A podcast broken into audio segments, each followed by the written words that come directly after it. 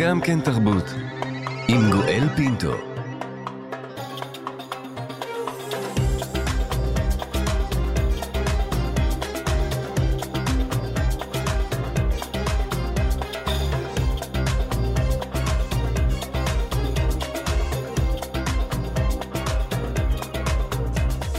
שלום שלום לכולכם, תודה שהצטרפתם אלינו לגם כן תרבות, מגזין התרבות של ישראל.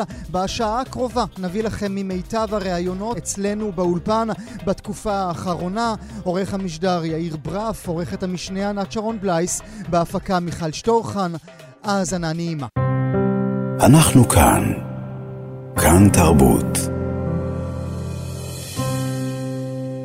על אבל פרטי שהופך לאומי באמצעות שירים נדבר כעת. כבר שנה אחרי פרוץ מלחמת יום העצמאות כותב חיים גורי את הרעות.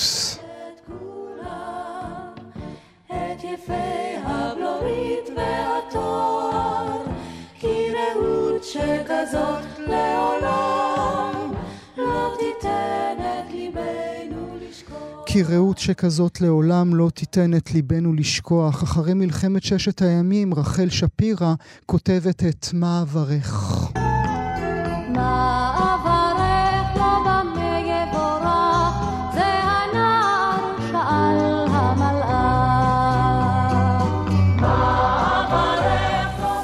המלאך. הוא מסיימת במילים, הנער הזה עכשיו הוא מלאך, אלוהים, אלוהים, אלוהים, לו רק ברכת לו חיים. גם את כמו צמח בר כתבה רחל שפירא.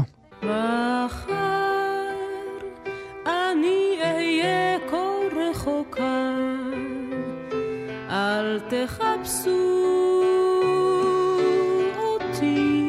ומסיימת, היו שלום, אני חייתי ביניכם כמו צמח בר. נתן יונתן כתב את אחד השירים היפים יפים יפים, החול יזכור. הכל ישוב אל המצולות, זולת הקצף הלבן. נרות הלילה דחו, הידידות, הנעורים שבאו פתע אל סופם. הנעורים שבאו פתע אל סופם. דורית צמרת כתבה את החיטה צומחת שוב. זה לא אותו העמק, זה לא אותו הבית, אתם אינכם ולא תוכלו לשוב. השבילים השדרה ובשמיים היית, אך החיטה צומחת שוב. ומסיימת אה, במילים שהופכות מצמררות כל כך בכל בוקר מאז השבעה באוקטובר. איך קרה? איך קרה ואיך קורה עדיין שהחיטה צומחת שוב? איך היא מעיזה בכלל לצמוח?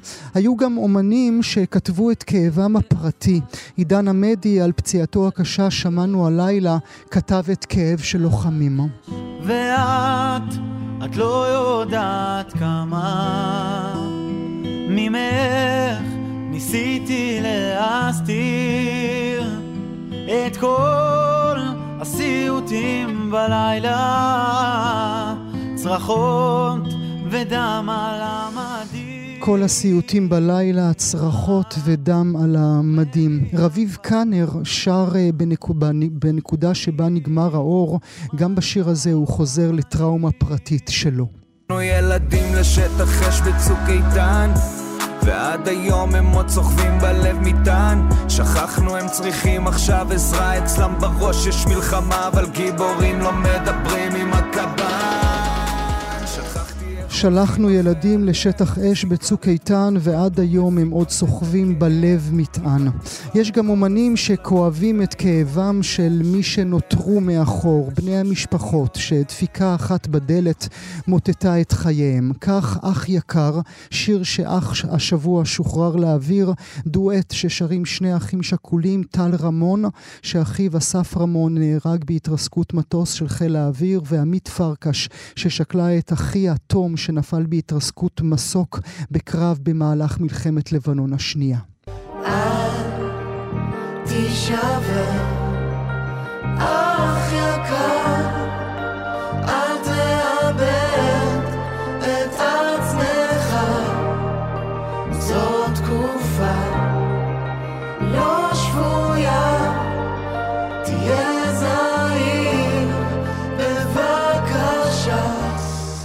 תהיה זהיר בבקשה, כך מבקשים אה, שני אחים שאיבדו את חייהם. אז איך, איך הופכים טראומה פרטית לרגע לאומי שסביבו אנחנו יכולים לבכות ולהזיל דמעה? איך מתארים עצב? איך תופסים לב של אומה באגרוף קפוץ? איך הופכים את כל זה לשירה? נברך לשלום את זיו יונתן, איש רדיו ומוסיקאי, הבן של המשורר נתן יונתן, האח של ליאור יונתן שנפל במלחמת יום הכיפורים. לפני מספר חודשים ראה אור אה, ספרו של זיו יונתן במקום פרידה שהוקדש לאביו. לפני כעשור ראה אור האלבום שלו רק חתולים יודעים, שמספר שירים בו נכתבו על ליאור. זיו יונתן, שלום. שלום, שלום גואל. תודה שאתה נמצא איתנו הבוקר. איך משפחות שכולות, איך אתה כאדם חווה את החודשים האחרונים עם כל ההותר לפרסום הארור של כל בוקר? אמ, מנסה לא להתעורר בבוקר, אבל אני, אמ, אין לי ברירה. אמ, אתה יודע, אני, אני שומע את, ה, את הפתיחה הזאת שלך ואני מנסה לברוח. אני בדקות האחרונות מוצא את עצמי מסתכל אל החלון, אל הדלת, ומנסה לראות איך אני נמלט מהשיחה איתך, נמלט מהקבוצה הזאת שאני פתאום מוצא את עצמי בתוכה, נמלט מה, מהסיטואציה הזאת. ו... ואני פשוט לא, לא, לא יודע, באמת לא, לא יודע את נפשי. אמ, אני חושב שאבל ב, ב, באופן שבו אתה הצגת את זה, אתה מתאר אה, שתי קבוצות, אני חושב. הקבוצה של אלה שהיו שם, שמנסים לאבד את זה, והקבוצה של אלה שלא היו שם, אה, אכולי רגשות אשם, שגם הם לא יודעים את נפשם ואיך לאבד את זה.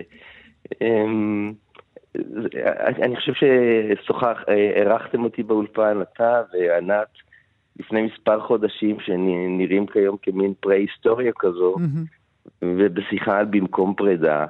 ואני חושב שהשם של הספר, שהוא שמו של שיר של אבא שלי, בעצם, אה, שנכתב אגב לפני המלחמה, שנה לפני המלחמה, אה, נותן קצת כוח במובן הזה ש, שהאומנות אה, מלמדת אותנו איך אפשר שלא להיפרד.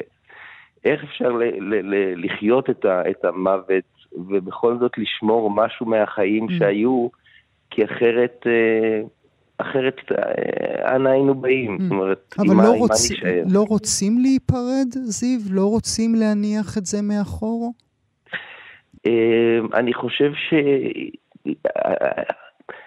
תראה, שאנחנו, שדפקו לנו על הדלת שלנו, של משפחת יונתן, הודיעו ביום השמיני למלחמה, למוות של ליאור. אה, אני חושב שבתוכנית שאלתם אותי ואמרתי באיזו ישירות שהפתיעה אותי, ליאור מת, אבא מת, אימא מתה, ואני, כולנו נהרגנו באותו יום. אה, אז ממה נותרנו? נותרנו, נותרנו עם השירים בסופו של דבר.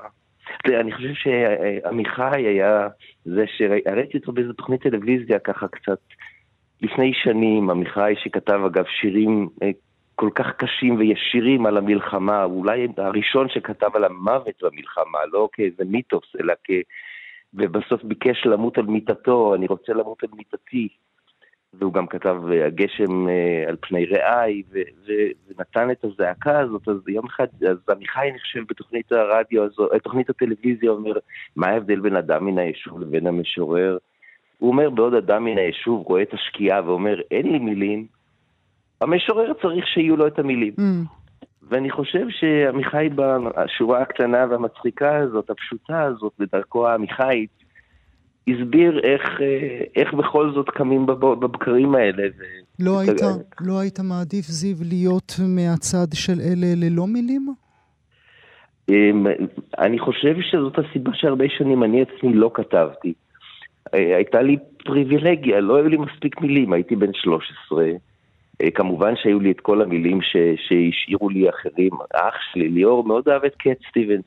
לא במקרה האלבום הראשון שהוצאתי אחרי שנים, אבל אלה שירים שכתבתי אה, אה, בשנות ה-20 לחיי, נקרא רק חתולים יודעים, mm-hmm. שהרמז שם הוא לקט סטיבנס, לשירים שליאור אהב.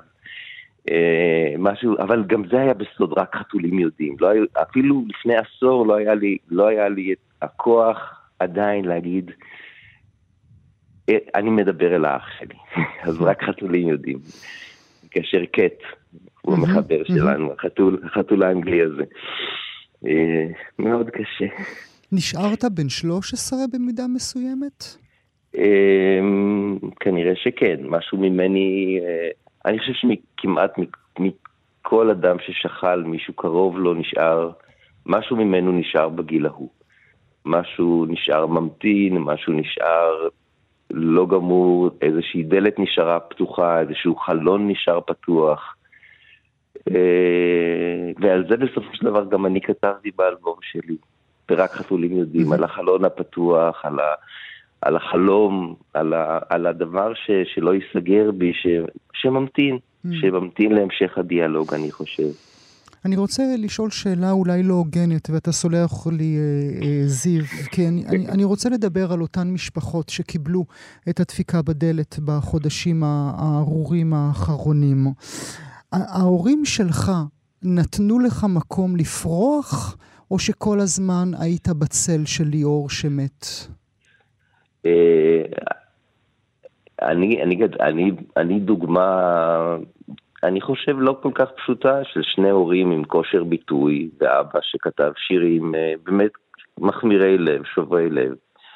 אה, ואני גם כותב על זה בספר בדיו מאוד אה, כבדה, על, ה...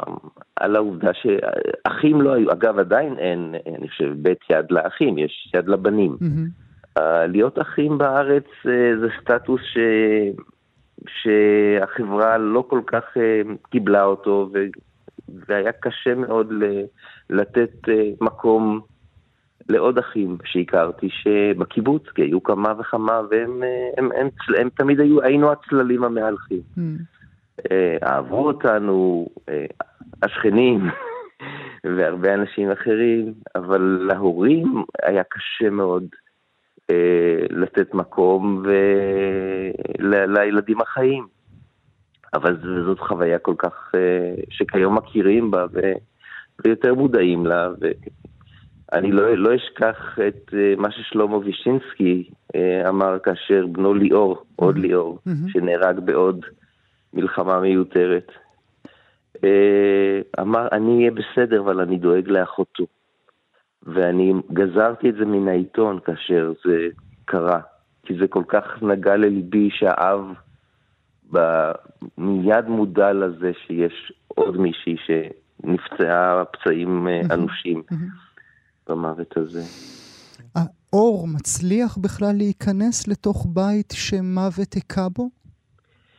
אמ, האור היה מאוד, אה, עניין האור בכלל הוא קשה, זאת אומרת, אה, אני זוכר שהייתי יושב לבד בחדר ההורים, קראו לזה חדר, לא דירה בקיבוץ, והייתה בה שכנה נחמדה בשם דינה, והיא הייתה מדליקה את האור, כי היא הייתה רואה שאני יושב בחושך.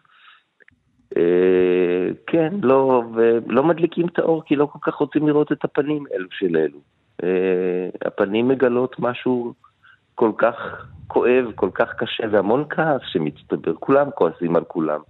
המשפחות לא רק מחובקות כמו שאנחנו רואים על יד הקבר, הן אכולות כעס. כעס על הגורל, כעס אחד על השני, כי תמיד מישהו ניסה למנוע מה, אתה, אתה, אתה יוצא מדעתך, איך הייתי יכול למנוע את זה? וגם האחים אכולי כעס. גם בושה על זה שהם נשארו, גם בושה על זה שהם לא הצילו את האחים שלהם, גם זה שהם לא חתכו את צמיגי המכונית שלקחה את, ה, את האח שלך לצבא.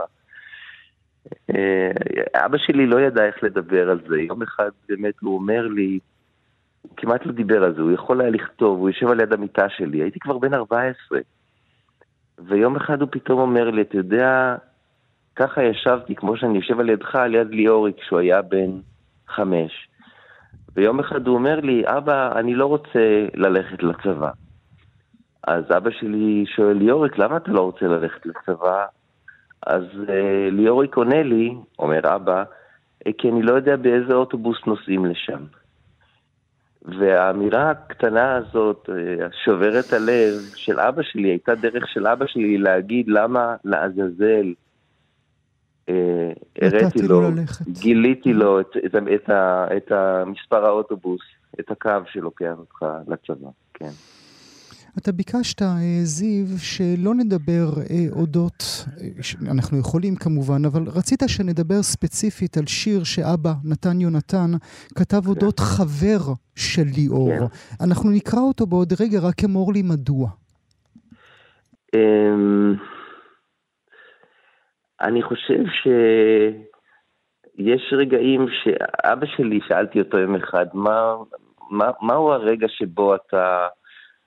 אתה מרגיש שאתה נוגע, נוגע בדברים. הוא אומר, משהו, משהו במפגש שבין האדמה לבין האדם, בין השירה, בין החיים לבין האפר, צריך להיפגש. ובשיר חברים, שהוא כתב באמת לזכר ספי, שהיה חבר של ליאור, בעיניי שם נפגש האדם, אבא שלי, עם, עם המוות, עם הכאב, דרך השירה, אבל בצורה שהלב הפועם עוד נשמע שם. זה, זה לא מיתוס, זה, זה שיר שנכתב בעקבות הצלום, ואני אחר כך אספר לך אם תרצה בינינו בשידור.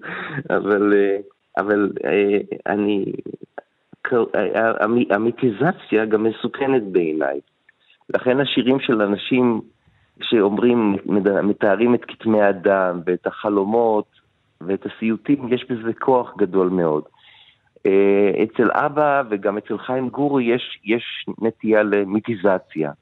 במקום הזה אני כאח פחות מתחבר, mm-hmm. כי אני, אני, אני מתגעגע לליאור האח שלי, mm-hmm. לא ליאור כמיתוס. Mm-hmm. אז דיברת על האישי ועל הלאומי, אולי הלאומיות צריכה מיתוסים, אבל אנחנו האחים צריכים את האחים שלנו, אנחנו צריכים את ההורים שלנו, את הילדים שלנו, מה, מה, המיטיזציה לא, לא מקרבת כן. אותם, כמעט מרחיקה אותם. תקרא עבורנו, זה לידך? כן, אה, השיר הזה תמיד אה, לידי. אה, אחרי המלחמה היו באים חברים של ליאור, שנותרו מהתופת של יום הכיפור ההוא, ואחד מהם היה בחור דתי בשם, בשם ספי שאומן.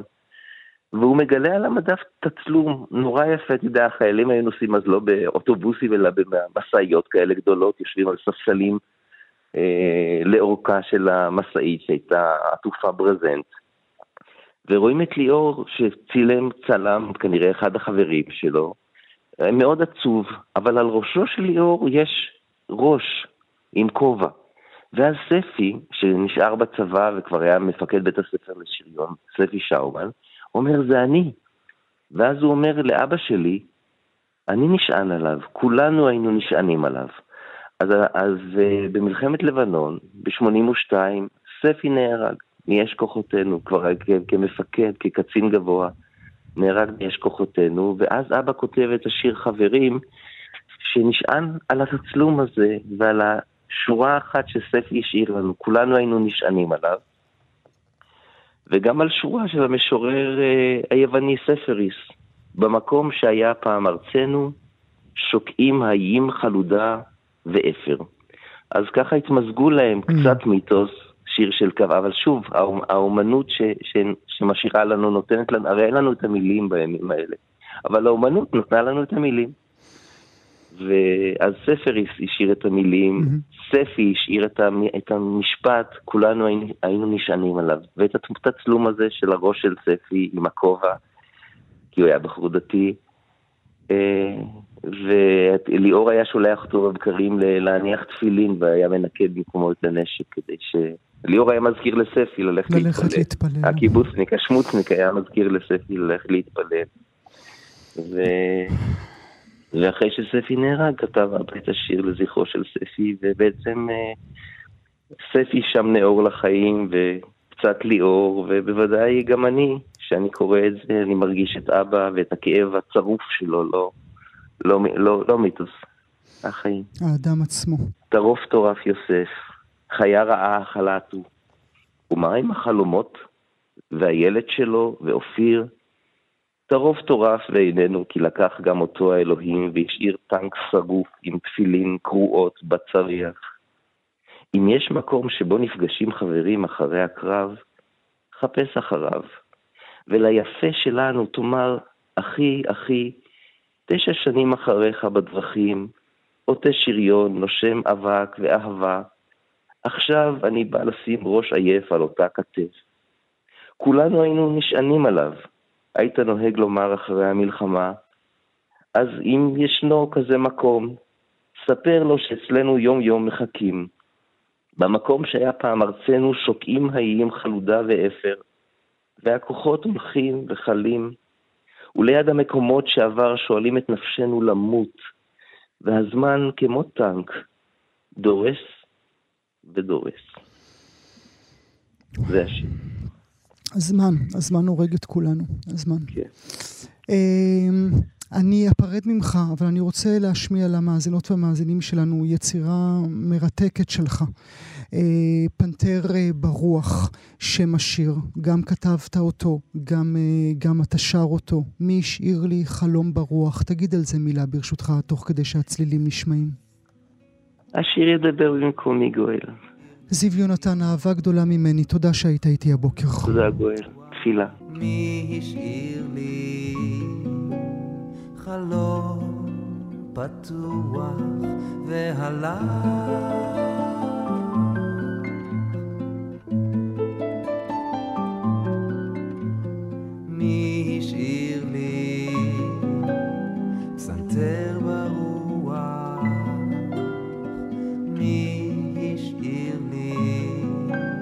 פסנתר פתוח והלך? אנחנו כאן. כאן תרבות. בחור לבוש אזרחי, טישרט, ג'ינס, אפילו כובע, בוחן בית, בוחן כתובת. הוא הולך אל תיבת הדואר, מוציא משם מכתבים, ובודק מה השם הרשום על המעטפות. הוא חוזר למונית שמחכה לו בצד, מחליף בגדים, עוטה מדים, ודופק בדלת. על עוד ועוד דלתות ברחבי הארץ נשמעת אותה הדפיקה, הדפיקה בדלת. אבל מהי אותה הדפיקה שהפכה לסמן כלל ישראלי, לשם נרדף למלאך המוות. כיצד חשות המשפחות למראם של המודיעים, עוטי המדים, מה מתחולל באותו הרגע בסלון המשפחה, מה החוויה האישית של המודיעים עצמם. אני משתמש בלשון רבים כי כללי הביטחון מחייבים שכל משפחה תזכה לשילוש לא מקודש. קצין אחד תפקידו לוודא שהדלת עליה דופקים היא-היא הדלת הנכונה. קצין שני תפקידו להעביר את הבשורה תוך שהוא משתמש במילים מדויקות ובטרמינולוגיה מובהקת שנקבעה לו על ידי הצבא. תפקיד השלישי, להיות צופה, לבחון מה מצב המשפחה כשהיא מקבלת את הבשורה. מי שבעצמה דפקו לה בדלת, מי שקיבלה את הבשורה, רק בת 13, היא הייתה אז, היא המשוררת והיוצרת איה אליה, שאחיה, איתמר אליה, נהרג באסון השייטת, וההודעה שקיבלה יחד עם משפחתה אפילו לא הייתה הודעת מוות, אלא הודעת נעדר. גופתו של אחיה נותרה בשטח, רק לאחר משא ומתן שנמשך חודשים, הוא הובא לקבורה בחלקה הצבאית בערד. באפריל השנה, זה נשמע כמו לפני עשר שנים לפחות, אולי רגע אחד אחרון לפני שזה בכלל עוד אפשרי, היא יצרה יחד עם אוהד מילשטיין את הסרט התיעודי דפיקה בדלת, ששודר אצלנו בכאן. בואו נשמע לרגע את עדות המודיע באותו רגע ממש. אה, המשפחה נלחצה כבר מהדפיקה בדלת. סביר להניח שהם מסתכלים בעינית, רואים שלושה חיילים. פתיחת הדלת היא תמיד בסערה, והיא בהיסטריה מוחלטת.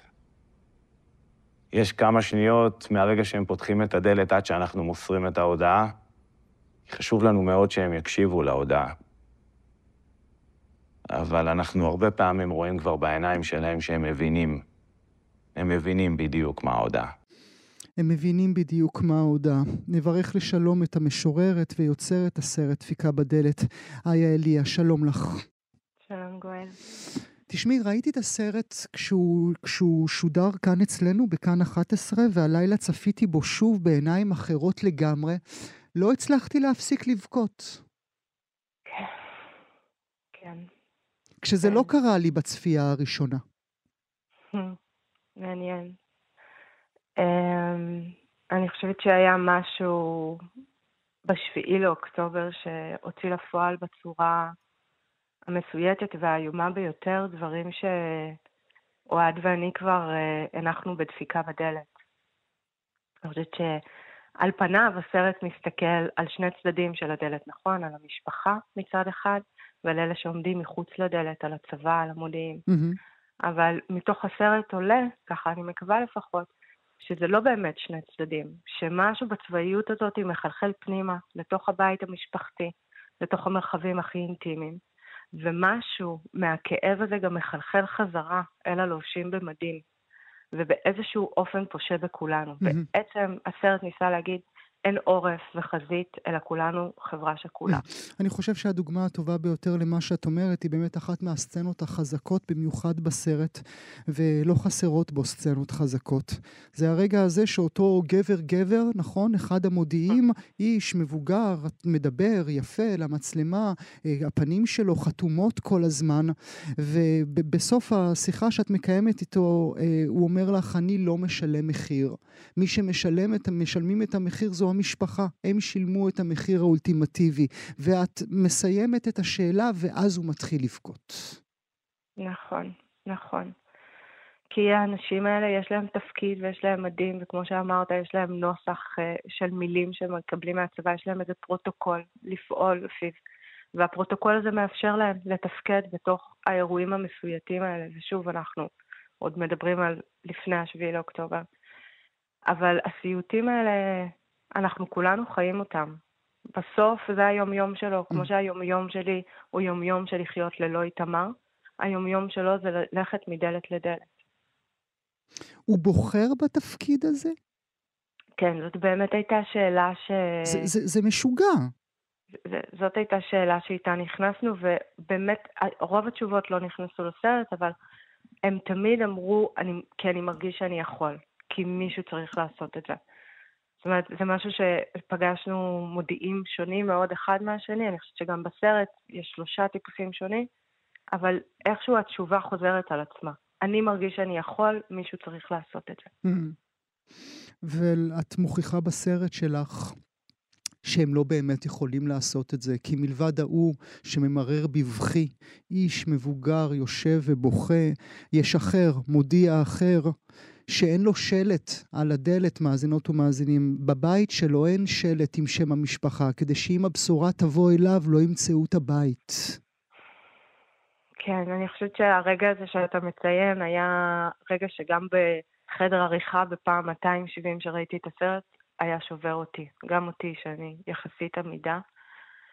וזה הסיפור הישראלי, אני חושבת, ממש אה, מחזיק את כל הקפסולה של זה. של מצד אחד התחושה שאני חייב, שזאת המציאות, שאני צריך לעשות את זה, ומצד שני האימה והניסיון לברוח מהבשורה הזאת אמ, ברפרנס לדוד גרוסמן. את אומרת, אני יחסית עמידה. וזה מדהים לצפות בסרט שלך אחרי שבעה באוקטובר, כי מה שצורח משם זה ארבעה גברים שלושה מודיעים ואחד אבא פרטי שלך. כולם בוכים באיזשהו שלב. ושתי נשים, אימא ובת, לא מזילות דמעה אחת. נכון מאוד. נכון מאוד. צפייה מאוד uh, רגישה ו- ויפה, וקרובה לתחושה שלי.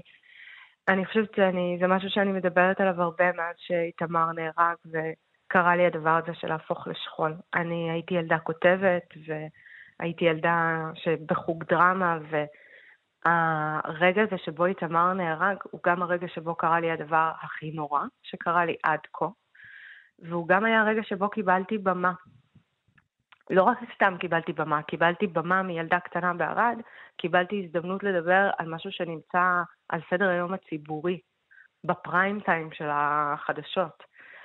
וכולם הקשיבו לי, זה המון המון קהל. אבל בדיעבד, שנים אחר כך, כשגדלתי וגדלתי לתוך הדבר הזה, הבנתי שזכות הדיבור הזאת, שלי הייתה כל כך יקרה, קיבלתי על תנאי. קיבלתי כי זה חלק מהתפקיד שלנו, נשים ישראליות. התפקיד שלנו זה להיות המקוננות, ולהיות אלה שעומדות ו- ואומרות את דברי הפרידה מעל הקבר. אני זוכרת את ה... הספד של נועה רבין כמעט בעל פה. אמ, אני לא יודעת כמה עוד מבנות דורי זוכרות אותו. והתפקיד... אני אוהבת אותך סבא, נכון? אני אוהבת אותך סבא, משיירת מלאכים שמלווה אותך עכשיו. וזה היה רגע מכונן בשבילי, כי אני חושבת שזה תפקיד שאנחנו מיועדות לו. ובתוך הסרט, גם אימא שלי וגם אני, זה לא, לא יכולות לתת את זה. אנחנו לא יכולות להיענות לתפקיד הזה ב, באופן שבו הוא מוכתב לנו. בסוף זה גבולות גזרה צרים מדי. Hmm. אני מדבר אה, אודות אותה דפיקה בדלת. אותו מושג שכל ישראלי מכיר גם בלי שתיתן לו את ההקשר, גם בלי הקונטקסט. לך הייתה דפיקה בדלת, או שהיית בבית הספר? אז אני הייתי בבית הספר, כי זה באמת היה בוקר של יום שישי, בשבוע הראשון לתחילת הלימודים, זה היה חמישי לספטמבר. ולפני שבועיים הייתי באירוע בבית אריאלה, ואיתי ישבו גם חגי ליניק, הסופרים חגי ליניק mm-hmm. ומוטי פוגל, גם להעיני, אבל חגי ומוטי שניהם גם, אה, גם הם אחים שכולים. Mm-hmm. וחגי סיפר שגם אותו הוציאו מבית הספר, מהשיעור. גם, גם במקרה של חגי וגם במקרה שלי, זו הייתה פעם ראשונה שמנהלת מוציאה אותי מהכיתה. אף פעם לא יצאתי. והוא דיבר על איך הוא ראה את uh, מגרש המשחקים ריק, על הילד הזה שרואה את כל משחק, המר... את מגרש המשחקים פנוי בשבילו, כי זה באמצע שנות, שעות הלימודים. ואני בסרט בחרתי באמת לצלם מגרש משחקים למרות שלא ראיתי אותו, כי הרגשתי שזה מחזיק את את הילדות הזאת שהיא כאילו מרוקנת. Um, אז אני עליתי עם המנהלת בהליכה שקטה מאוד. שאמרה לך מה המנהלת? מה היא אומרת לילדה בת 13? הדבר הראשון שהיא אמרה לי זה אבא התקשר. ו... וכמו שאתה אומר, דפיקה בדלת זה רגע כזה שכולנו מכירים, זה דימוי שכולנו מכירים. אני כילדה בת 13 הדפתי אותו. אמ, הייתי בטוחה שאחת מהסבתות שלי נפטרה. אמ, ו- וברגע שנכנסתי לדברים, והיא אמרה לי, משהו קרה לי, תמר, ברגע אחד כל העולם השתנה. זאת אומרת, התחלתי לבכות בכי כבירים. שלא הבנתי אותו. לא הבנתי אותו כי, כי הרגשתי שאני לא יודעת מה קורה לי, על מה אני בוכה. מה אני יודעת על מה שהיא אמרה? ואז אבא שלי הגיע עם משקפי שמש בתוך המבנה של בית הספר, אה, עם עיניים מוסתרות, והוא אסף אותי לתוך החיבוק שלו, והוא לקח אותי לרכב, ובתוך הרכב ישבו אח שלי, אה, אנחנו שלושה אחים, ואיש באזרחי, שלימים יותר מ-20 שנה אחר כך, כשעשיתי את הסרט, הבנתי שהוא מודיע מספר שלוש, בעצם המודיע ש... שמחפש את הבית. את הורגת אותי.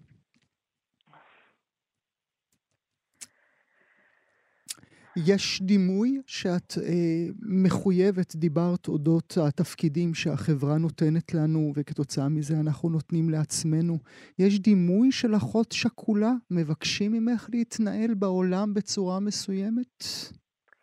אתה יודע, גואל, הדברים האלה הם כל כך uh, מפוזרים ולא ליטרליים. לא מבקשים ממני בשום רגע נתון ואומרים לי, בואי תהיי אחות שכולה. אבל אני בת 13, ואח שלי נהרג, והבית שלי הפך למקום מושבם הקבוע של פוליטיקאים ושל מצביעים, ואני לא יודעת מי אני, ואני גם לא יודעת מה הם החיים, כי איתמר היה מבחינתי נתון, נתון בסיסי. ואני מסתובבת בתוך העולם הזה, ואחרי שראיתי המון אחיות שכולות, אז פעם אומרים לי, את יכולה לאכול כמה רוגלח שאת רוצה, זה אח שלך.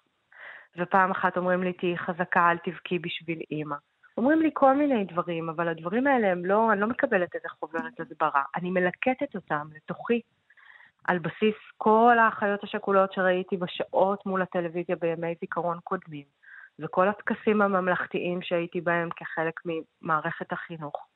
ואת הדברים האלה, את הזהות הזאת שאני כל כך זקוקה לה ברגע הזה של הכאוס, אני יוצקת, כי זה כבר נמצא, כי יש איזה פורמט, יש איזה ארכיטיפ. של אחות שכולה, גם אימא שלי אחות שכולה, ואני אני, אני באה מאיזושהי שושלת שמשהו בדבר הזה של לעמוד מעל הקבר של, ה, של הבן, של האח, של האבא, הוא משהו שאני יודעת איך לעשות אותו. אני, אני חושבת שאני לא היחידה. במידה רבה זה מתחבר לדברים שאמר אצלנו אתמול בשידור זיו יונתן, הבן של נתן יונתן ואח של ליאור יונתן, אה, שנפל גם הוא. הוא אמר, אה, יש יד לבנים, אבל אין יד לאחים. זה, זה נכון ש, שבתור אח שכול או אח שאיבד, זה לא משנה באיזה אופן, אתה צריך למצוא את המסלול שלך. אבל אני, אני כן חושבת שיש הבדל בין להיות אח שכול ללהיות הורה שאיבד, אה, זו סיטואציה שיש בה יותר אפשרות ל, ליצירתיות ו, ויותר אפשרות לשאלת שאלות. גם לביקורת יש בה יותר אפשרות. הדברים האלה הם קריטיים. העץ, העצב השתלט על הבית מרגע דפיקה בדלת? בוודאי, בוודאי. אני חושבת שכל הורה שמאבד את הילד שלו, ראיתי רבים כאלה מאז שאיתמר נהרג, נחטף לאיזשהו ענן של צער. והיו עשרה חודשים של משא ומתן, שאני חזרתי הביתה מבית ספר ולפעמים ישבו בסלון שלי גברים בני 50 ו-60 נורא רציניים, שעושים דברים נורא חשובים ומדברים במילים שעוברות לי מעל הראש. משא ומתן. להשבת הגופה להשבת של אחיך. להשבת גופתו של אח שלי. אמ, וגם היה משהו במציאות בחוץ שהתרוקן והיה כל כך קודר, גם ארד מקום נורא קטן. האבל פגע בכולם. ומשהו בעולם הפנימי שהתרוקן, אמ, משהו בדומייה הזאת, כן? בדקת דומייה הזאת חוטף את החיים שלך. יש הרבה רעש בתוך זה, mm. כמו בדקת דומייה, יש צפירה, mm-hmm. יש הרבה רעש, אבל, אבל זה נחווה כשקט מהלך אימים. ומשהו משתנה מרגע הקבורה? Um, אני חושבת שמשהו משתנה בחוץ.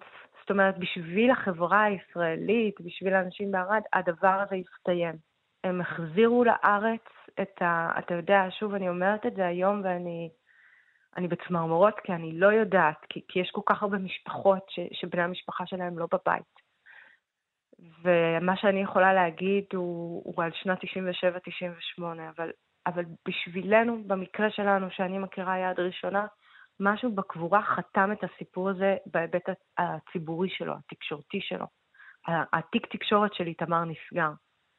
אנחנו בהמון מובנים נשארנו עם משהו שהיום אני מרגישה גם בסוף יום הזיכרון, אה, ברגע הזה שאנשים עוזבים את הביקור להשתתף בצער, את ניחום האבלים, והולכים להתארגן ליום העצמאות, ואבא שלי ואני פותחים שתי שקיות זבל ענקיות, ומתחילים לאסוף את השאריות ואת הכלים, במין איזה שקט כזה של בית, שאתה שומע את המקרר ואתה שומע את הקרקוש כאילו של הכלים, אבל, אבל אף אחד לא יכול לדבר. כמה זמן לקח עד שהרשית לבן לנשק אותך? לקח. זה באמת בסרט, אני מספרת על ההליכה הזאת עם המנהלת, על, על הרגע לפני שאומרים לי ש, שקרה משהו לאיתמר, כרגע זה שבו עיקר מה שהפסיק אותי היה מתי תהיה הנשיקה הראשונה שלי ואיך היא תהיה. אה, ובאמת נחטפתי אה, דקות אחר כך עמוק לתוך העולם של המבוגרים, ולעשות דברים ראשוניים ובתוליים כאלה, כמו להתאהב או להחזיק ידיים, הוא לא כל כך היה מנת חלקי.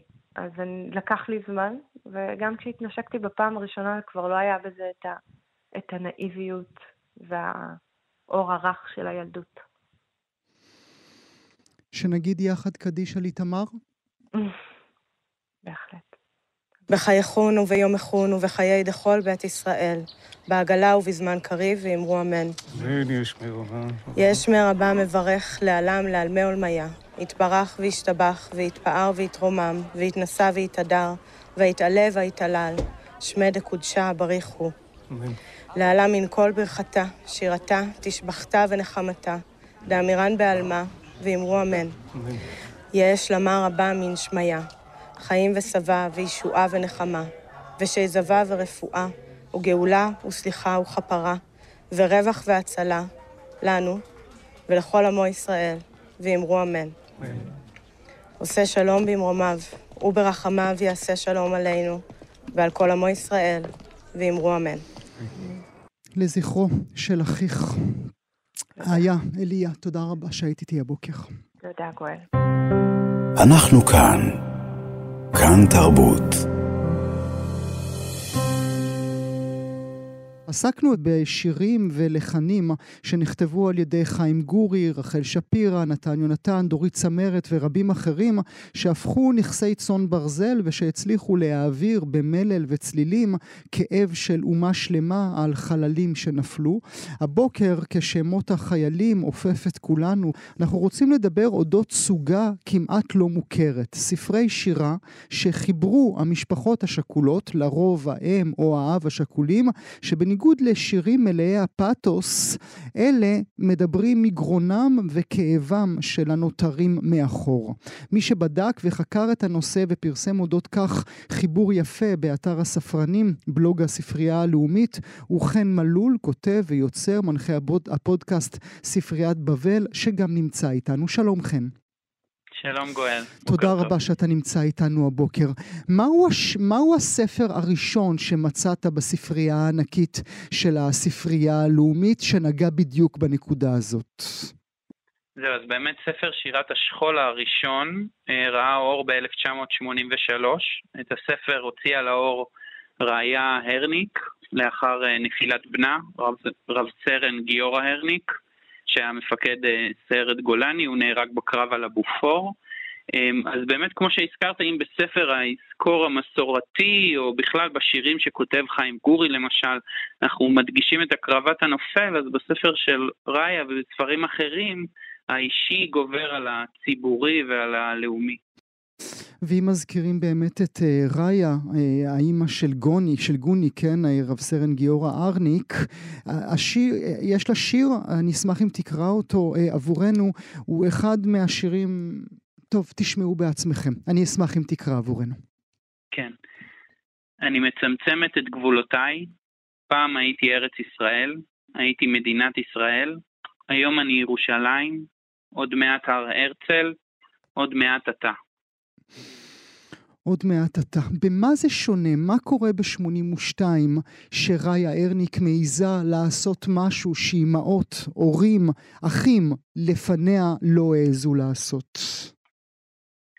אני לא יודע בדיוק מה, מה קורה, אבל אפשר לחשוב אולי על תהליכים היסטוריים של uh, בעצם שנת 73, שה... יש איזה משהו בציבוריות הישראלית נשבר עם האסון הגדול, אנחנו בדיוק 50 שנה אחרי, mm-hmm. והשכול אולי נהיה יותר אישי, 82 זה כבר מלחמת uh, לבנון הראשונה. וכן, הורים, הורים ובעיקר אימהות, mm-hmm. יש גם uh, מקרה של אחות אחת, יש כמה אבות, זה הרבה פחות, אבל בעיקר אימהות כותבות uh, שירי ספרים, מאגדות, שירי שכול. כאשר עד ראיה, עד ראיה ארניק, אה, נתנו, כמו שאמרת, למשוררים לדבר, אה, אה, לדבר את האבל, לדבר את האובדן. אבל אותם משוררים, אפילו נתן יונתן, כן, שאיבד את בנו ליאור יונתן, כתבו את הפתוס הגדול, דיברו בקולה של אומה. ואולי אותם הורים אבות, אימהות, אחיות, אחים, רצו פשוט לדבר את העובדה שהם נותרו לבד. כן, כן, אמ, אתה יודע, יש, אני זיהיתי כל מיני דברים, מאפיינים אה, כמעט אוניברסליים שחוזרים בשירים, ואחד מהם זה באמת, אה, ואולי המרכזי שבהם זה הזמן שנשבר. זאת אומרת, מרגע, וגם מדברים על זה כמובן משפחות שכולות, מרגע הנפילה משהו נשבר. אה, אחד מהאבות היחידים שכותב ספר שירה, יצחק נאמן מתחיל שיר שלו בראשית היו החיים, ואחר כך מגיע השכול ובשכול כולנו שווים. שאתה לומד מזה מה? שיש איזו כמיהה שלא נגמרת לחזור לתקופה שלפני, כשהחיים אה, פשוט התנהלו כרגיל, וגם הרבה פעמים בשירים יש את החזרה של האהוב בדרך כלל בחלום. Mm-hmm. הוא, הוא חוזר בחלום, ואו שאנחנו, שהדוברת יודעת שזה חלום, או שהיא מגלה את העובדה הכואבת הזאת ככה בהמשך השיר, וגם הרבה פעמים האהוב, וזה בדרך כלל באמת אהוב, אמ, שאנחנו יכולים לחשוב על זה, הוא נהרג בשנות ה-20 או ה-30 לחייו, אה, בזיכרון ובשירים הוא שוב ילד, והוא שוב אה, מבקר את מיטת ההורים, ו... ככה מתקרב אליהם, הוא כבר לא, אתה יודע, לוקחים את החייל ובאמת מחזירים אותנו ל... לילדות mm. בעצם. יש הבדל מהניסיון שלך בין אה, שירי השכול שכתבו הורים ואחים לבין ספרי הנצחה? כי סוגת ספרי ההנצחה היא סוגה אה, רחבה מאוד. כן, היא מאוד מוכרת, זה גם הדוגמאות של ה... אנחנו מכירים הרבה שירים של נופלים ש... שחיברו שירים שלפעמים מתגלים אחרי מותם. אה, שיר החיה, למשל, זה אחת הדוגמאות המוכרות של אה, שלמה ארצי, זה שיר שחיבר סרן נמרוד גאון. Mm-hmm. ובספרי האזכור האלה יש, סוגה מאוד מוכרת והרבה יותר הרבה יותר נפוצה, יש בדרך כלל אה, איזה מין ביוגרפיה, סיפור חייו של הנופל או הנופלת, ושירים וציורים. בספרי שירה אנחנו כמעט, ספרי שירה של המשפחות, אה, אין, אין כל כך ביוגרפיה, יש באמת את החוויה של האב או האם. Mm. זה, זה, כן. מהחיבור המאוד מעניין שלך, כמו שאמרתי, באתר הספרנים של הספרייה הלאומית, אתה שואל שאלה שמסקרנת אותי, אה, וזה אודות אה, יפה כפיר, שחיברה את ספר השירה היחיד שמוקדש לחיילת שנפלה, הבת שלה, סרן יעל כפיר, והיא שואלת אה, לטעמך, האם יש משהו מעבר לכאב השכול? תסביר לי את השאלה הזאת. אמ, אתה יודע, זה איזה מין אובדן שנשארים איתו, ואני חושב שזו שאלה מאוד, אה, מאוד פשוטה, האם אפשר להמשיך בחיים? האם יש רגעים שאנחנו יכולים אה, לא לשכוח, ודאי לא לשכוח, אבל לחיות לרגע לצד זה, ולא עם זה כל הזמן? וזו שאלה ש... מהרבה מהשירים נדמה שהתשובה היא לא, שזה תמיד איתנו. כן. שזה נשאר איתם uh, לתמיד. בוא נקרא יחד את השיר של uh, יפה כפיר, אם הוא לצדך. כן. בסוף כל הדרכים, הקבר מחכה לי, ילדתי בתכריכים, אני חולמת חלומות שנשברים אל אבן מצבה וצוללים אל בור שחור, מרוסקים שברי חלומותיי, מסתחררים בבור שחור. כנראה שהסחרחורת הזאת היא באמת אה, אינסופית, משתלטת על בית שלם, על חיים שלמים, גם על אחים ואחיות, צריך להגיד, הילדים האחרים שנותרו אה, בחיים. אולי מילה לס... לסיום, ברשותך, לימדת אותנו שהסוגה הזו היא מאוד מאוד נדירה, אבל עד כמה נדירה הפתעת אותי, כי אתה מדבר על מה? על, על עשרה ספרי אה, אה, אה, שירה כאלה שראו אור? לפי קטלוג הספרייה הלאומית, יש אה, רק 12 ספרי שירה. אה, יכול להיות שיש יותר והם אה, לא נמצאים בספרייה הלאומית, אבל אני משער שאם יש יותר זה אחד או שניים או פחות מעשרה, זאת אומרת זה משהו מאוד מאוד מצומצם. בוודאי אם אנחנו משווים שוב לספרי אסקור שיש מאות וכנראה גם אלפים מהם. מרתק. כנראה שזה צריך להיות המחקר הבא, מדוע יש אה, כל כך אה, מעט. אני רוצה להודות לך, חן מלול, כותב ויוצר, מנחה פודקאסט ספריית בבל, תודה שהיית איתי הבוקר. תודה גואל, להתראות.